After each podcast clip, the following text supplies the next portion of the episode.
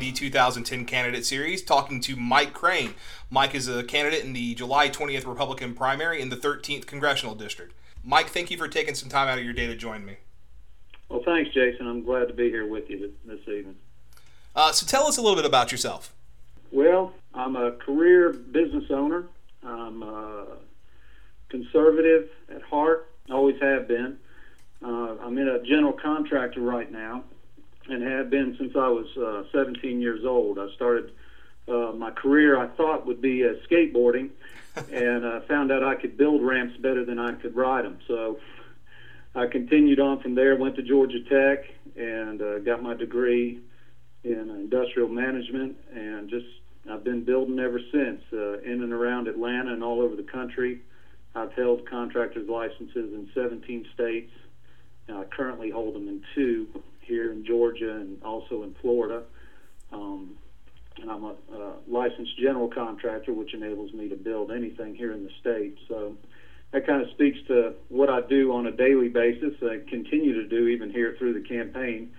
We find work wherever we can get it in a very difficult economy, but we're thankful to have the work we can get, and so we keep chugging along.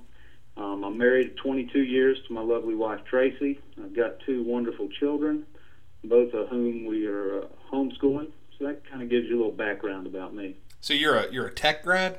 Yes, sir. Go Dogs. Sorry, I had to throw that dig in there. I'm sorry. That's all right. Hey, I like Georgia, you know, as a prep school. It's okay. Well, you're running in an overwhelmingly Democratic district, and you're locked in a very crowded primary. What shot do you think you have, if nominated, at beating David Scott in November? Well, if you listen to the pundits, which is seems to be one everywhere, they would say we don't have any chance. The NRCC told me I had a 2% chance, but I think we have a very good chance. I think many of the political watchmen out there don't recognize what's going on in the voter base, and I don't think that the district is nearly as heavy Democratic or Democrat as many believe it to be. I just think that the district has never had a true conservative run that could inspire the voters to get out and make a difference. The conservative votes, the numbers are there to pull it off and win this election, and we anticipate that we can bring those voters out, we can energize them, we can inspire them, that victory is possible and likely this go-around. So we're pretty excited about what's going on and look forward to victory in November. Well, the economy is the number one issue going into November. What solutions would you promote to create jobs in your district? Well, you know, it's a funny thing. People always talk about congressmen and their districts, and I think there's like this connection between pork and earmark, and you're just bringing home the bacon. I personally disagree with that philosophy. I do not think congressmen should be sent to Washington to see how much pork they can bring home. I think congressmen should be sent to Washington to uphold and defend the Constitution like they're sworn to do. And if they did that, and if they had been doing that for the last 100 years, we wouldn't be in the mess we're in. As far as getting the economy rolling, I think the single biggest thing that we could do in Congress is to get rid of the income tax and replace it with a flat rate consumption tax, similar to, say, the Fair Tax that you may know something about. I think that alone would stimulate the economy in ways that are even difficult to imagine, because it gets rid of all payroll taxes, it gets rid of corporate taxes, and it just transforms the way America does business, and the energy, the excitement that would create worldwide, the message that it sends, along with getting our fiscal house in order. If we could just lead by example in Washington, I think it would instill such confidence here in America and worldwide that the economy would begin to roll again. Because the economy, all it is confidence. And there's no confidence out there now as the debts just keep piling up. That's not the way you build confidence, is by spending us into oblivion. Well, the national debt recently topped $13 trillion, and unfunded liabilities are over $50 trillion, and that's sort of a conservative estimate. Yet Washington keeps spending. What should be cut and what should stay in? Well, those are the realities of what would be cut. When you look at, say, this current fiscal year, which we don't have a budget yet for, and I think Congress has promised not to pass a budget, right, because it being an election cycle and they don't want to look bad doing it. With the revenues that the federal government took in were sufficient to do one thing, and that was to pay out mandatory spending, just everything that was mandated, Social Security, Medicare, Medicaid, and interest. Everything else was borrowed, everything. Defense spending, discretionary spending, all the stimulus and all that was all borrowed money. And it's borrowed not here in the short term. What's dangerous about it, Jason, is it's borrowed against, the unborn of our nation. I'm not sure our children will see the ability to pay for that unless we make some dramatic changes.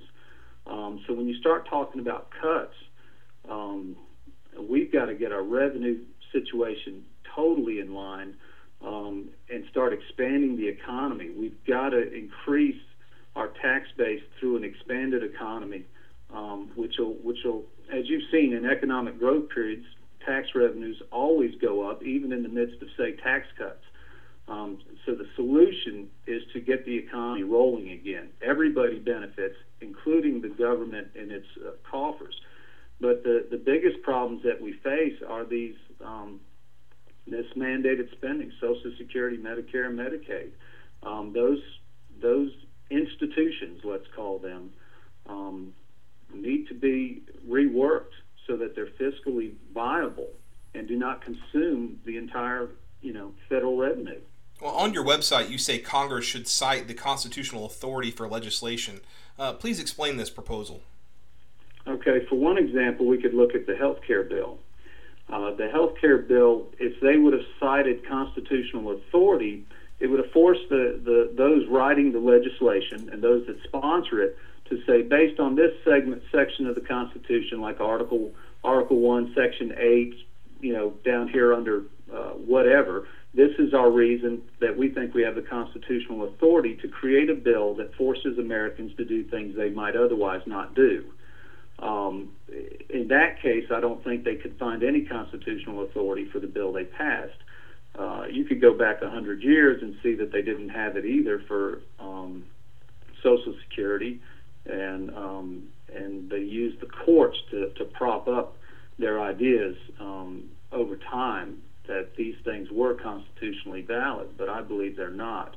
So I think each piece of legislation as it comes before the House and then into the Senate should start out at the top of the legislation and says, under this part of the Constitution, we find the authority to do this. And they reference it so it's clear for everyone, and they see where they're coming from. On Monday, the Supreme Court issued a ruling incorporating the Second Amendment to the states. It was the McDonald versus Chicago decision. Yes. Were you happy with this decision?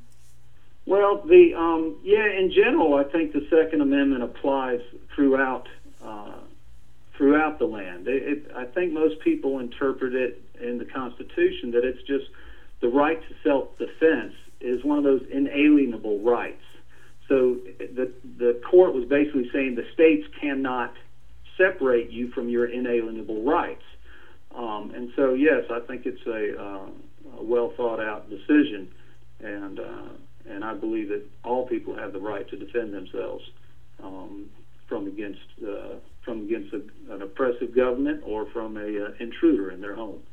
With the recent spill in the Gulf of Mexico, support for offshore drilling is dropping. Do you support expanded drilling for oil in the United States, both in the continental U.S. and offshore?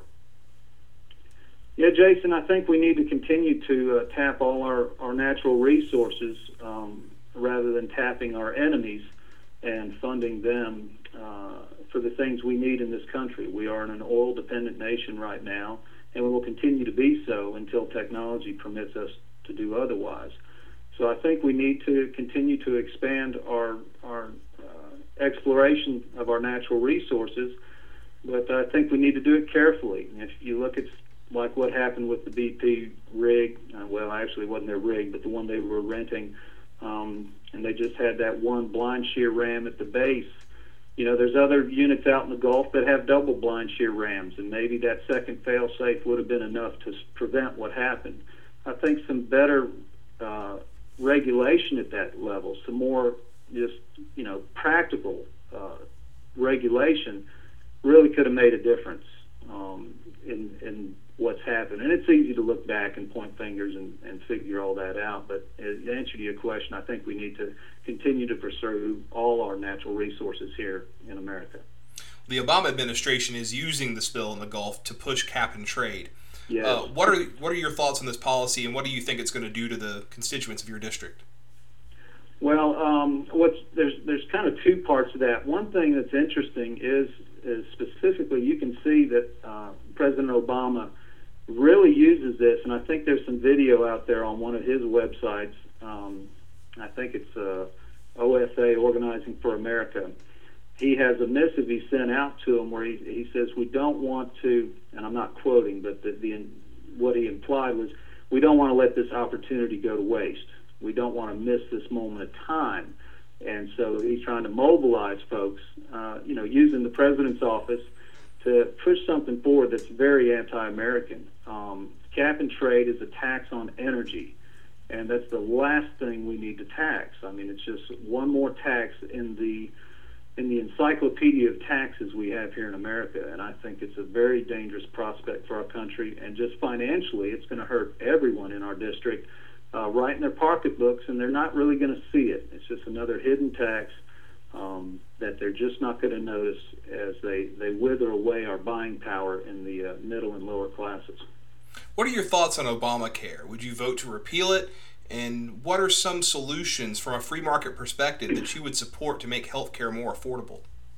Well, you said it right, Jason. The free market perspective is what's going to really unleash our health care industry. What's interesting, there's such a great disconnect between the consumer and the provider in the healthcare industry. I feel like if and when I go to the doctor, I'm not the consumer. My health insurance company is the consumer because they dictate rates, they dictate who, when, and where, and I'm just like the guinea pig in the whole thing. So to get the free market working is really going to take some deregulation. I think the government has to get out of the healthcare business, not get more into it. I would certainly vote to repeal that legislation, but I also recognize that there's some serious issues with our healthcare system, but I think the bulk of the problems come from the fact that government is too involved, and right now, even without Obamacare, nearly 90 million patients, if my number's correct, are already on government-supplied health care through Medicare and Medicaid. That's a third of our population is already with a single-payer system. And I think it's just, and it's bankrupt. So there you go. I mean, this is the future with Obamacare. What sets you apart from the rest of the field in your primary? Well, I think it's a combination of factors, work and life experiences, a fresh perspective that maybe someone who's challenged David Scott before may not have. I think I bring to it a sense of confidence and character and courage that maybe the other candidates don't. You know, politics is a very odd business, I've come to find out, not being a politician at all. But it's just those intangibles that go into making candidates that are viable and can come out victorious in a campaign. And what's desperately needed here in the 13th is somebody that can beat David Scott, not just another challenger to irritate him for 6 months. But this time he needs to be replaced. It's crucial for not only the district but for our country that the enemies of freedom do not get to return to Washington. And so I think I bring to the table that combination of intangibles, character, confidence, and courage that is what it's going to take to beat him in November. Do you have any final thoughts for listeners? Well, if they want to find out more about me, they can go to craneforcongress.com. We appreciate everybody taking time to look at us and consider us. One thing I want at the polls in July is informed voters. We need folks that are making decisions based on good, solid information. So I appreciate anyone who takes the time to find out more about our campaign and how we're going to retake the Congress for the American people in November. All right, Mike. Well, thank you very much for your time. Again, the primary is on July 20th. This is the Republican primary. It's what Mike's running in. He's got, what, five or six other candidates running in the primary, right? Five other candidates, so a total of six. So there's no lack of choices for the voters here in the 13th District.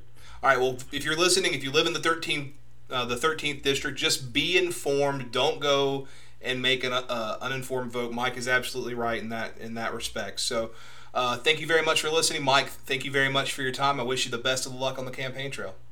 Jason, thanks for your time. Have a great evening.